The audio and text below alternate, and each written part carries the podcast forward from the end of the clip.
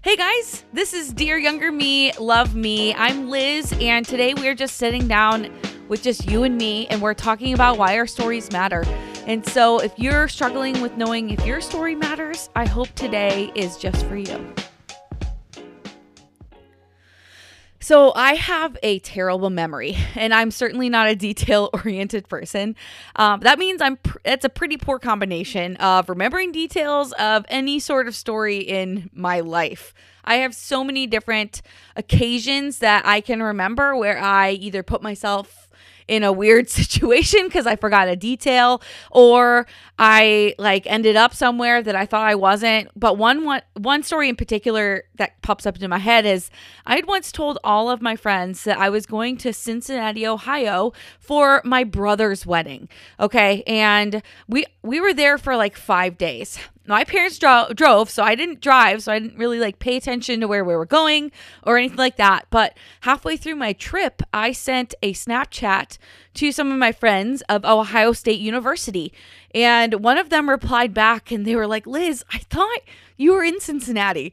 But, and I was like, yeah, yeah, I am. It's been really fun. And they informed me afterwards that Ohio State is in Columbus, Ohio, not Cincinnati. And I had been in Columbus for three days thinking I was someone else thinking I was for three days thinking I was somewhere else, not someone else. Maybe that too. Um, but like I had gotten the detail wrong. But don't worry, I like I didn't drive or, or anything like that. But that's just a, a a good show to you guys about how I'm not great at details and I'm really bad at remembering things. My brother has an insane memory and was able to remember things. And we talk about something that happened when he was three, and he would be like, Oh, yeah, yeah, I totally remember that. And part of it feels like he's just filling in the blanks, but part of me thinks he just has a really, really great memory. And I don't remember half the stuff he does. And he's younger than me. But a lot of my childhood is a blur. I don't remember intimate details of a lot of different things in my life, but I do remember how I felt a lot of times. I think I don't remember a lot because it's just not natural for me to pause and remember. I'm a pretty active person. I like to go, go, go. I love being busy. I'm very present minded. So it's easy for me to just be in the moment and forget the before and the after of anything. It's it's really easy for me to avoid how I feel, especially when I'm around other people. So until I started to really realize how much of my life was affected by this, I like had to start pressing in and I started to notice that all of my thoughts, my perspectives, my my experiences all came from things that I thought happened in the past or things like a way that I saw myself in the past or or, or anything like that. I realized that taking time to process my story was so important and that my my story mattered and that God cared about my story.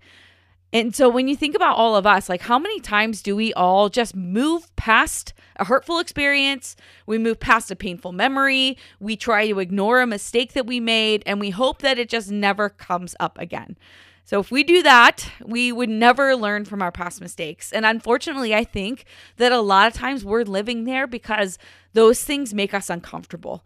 Those things we don't want to deal with it. We don't want to talk about it. Even if we make a mistake and we hurt someone else, we want to avoid that person instead of having good conversations to move and grow from those. Even like I'm thinking about like if you break something and no one's around, you're running away so that that no one can see like that you broke something. Like our our stories shape who we are, but we run away from them so often.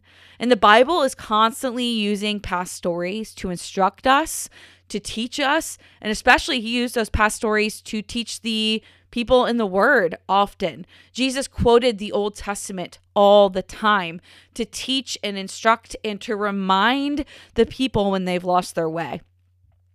There's a religious scholar, his name is M. Russell Ballard, and he says, Those who do not remember the past are doomed to repeat it. There are great lessons to be learned from the past, and you ought to learn them so that you don't exhaust your spiritual strength repeating past mistakes and bad choices. You don't have to be religious to see the repeating pattern of our history in the lives of God's children, as recorded in the Old Testament, time and time again, we see this cycle of righteousness followed by wickedness. And in the New Testament, the historic pattern repeats itself. It always happens. And I, I love that quote because it's so true. If we do not remember our past, we are doomed to repeat it. And we're seeing this now, even in history, of some of the past things that our country hasn't dealt with is repeating again. And maybe it's coming out in a different way, but the essence of things are happening over and over and over again. I can think of times in my life where, because I didn't deal with something, I it kept repeating itself over and over and over again. But God uses his stories got to instruct us and to transform us. And so I I mean, the word is such a great tool to help teach us how to remember our stories. And so in Proverbs 24 16, it says, For the righteous fall seven times and rise again, but the wicked stumble in times of calamity. And what this is saying is just like, if you fall, the righteous is going to take time to rise again and to keep going and to learn from their mistakes. The wicked is going to stumble and stay there. And that's what happens when we don't deal with some of the stuff that's going on from our past is we just end up staying there. We're staying in our hurt, we're staying in our pain even though we're trying to avoid it, it's still there. Uh, I talk a lot to my students about how when we don't deal with stuff that's really painful to us, it's like we're taking this leftover food, putting it in the refrigerator, and tucking it away in the back corner. And after a while, it's going to get moldy. It's going to stink. It's going to be disgusting. And even after that, it's going to completely destroy the Tupperware that it's in. There's been a few times where I've just had to throw the whole thing away because there was something tucked away in our refrigerator that I didn't realize for months. And it was it was absolutely disgusting. But that's what happens to our hearts when we don't deal with the stuff that's going on inside of us. And God uses our pain to instruct us and to help us grow. So in 1 Corinthians 10 11, it says, Now these things happened to them as an example, but they were written down for our instruction, on whom the end of ages has come. And so, like, for me, what that is talking about is like our stories can teach ourselves and to teach other people. And so, sharing our stories is so important as well. And that's why I think Dear Younger Me, Love Me, this podcast is so important to me. And why I wanted to start this is because I want to learn from all of your stories. Every guest that we've had on so far has been deeply impactful for me to hear their stories. And I hope that you also have learned so much from our past storytellers and our past letter writers and to hear the lessons that we've learned from each other.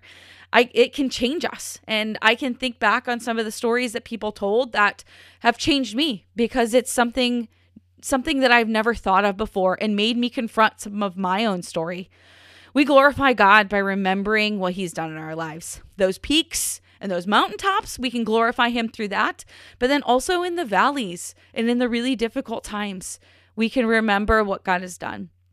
So, my challenge to you guys this week is to own your story. Make a timeline of your life. You can like draw a line on a piece of paper and write a timeline. And the, the highs in your life, put that above the line. And the lows, put that beneath the line. And, and then tell your story to someone else. Share that story because God uses those stories to teach each other, to teach others.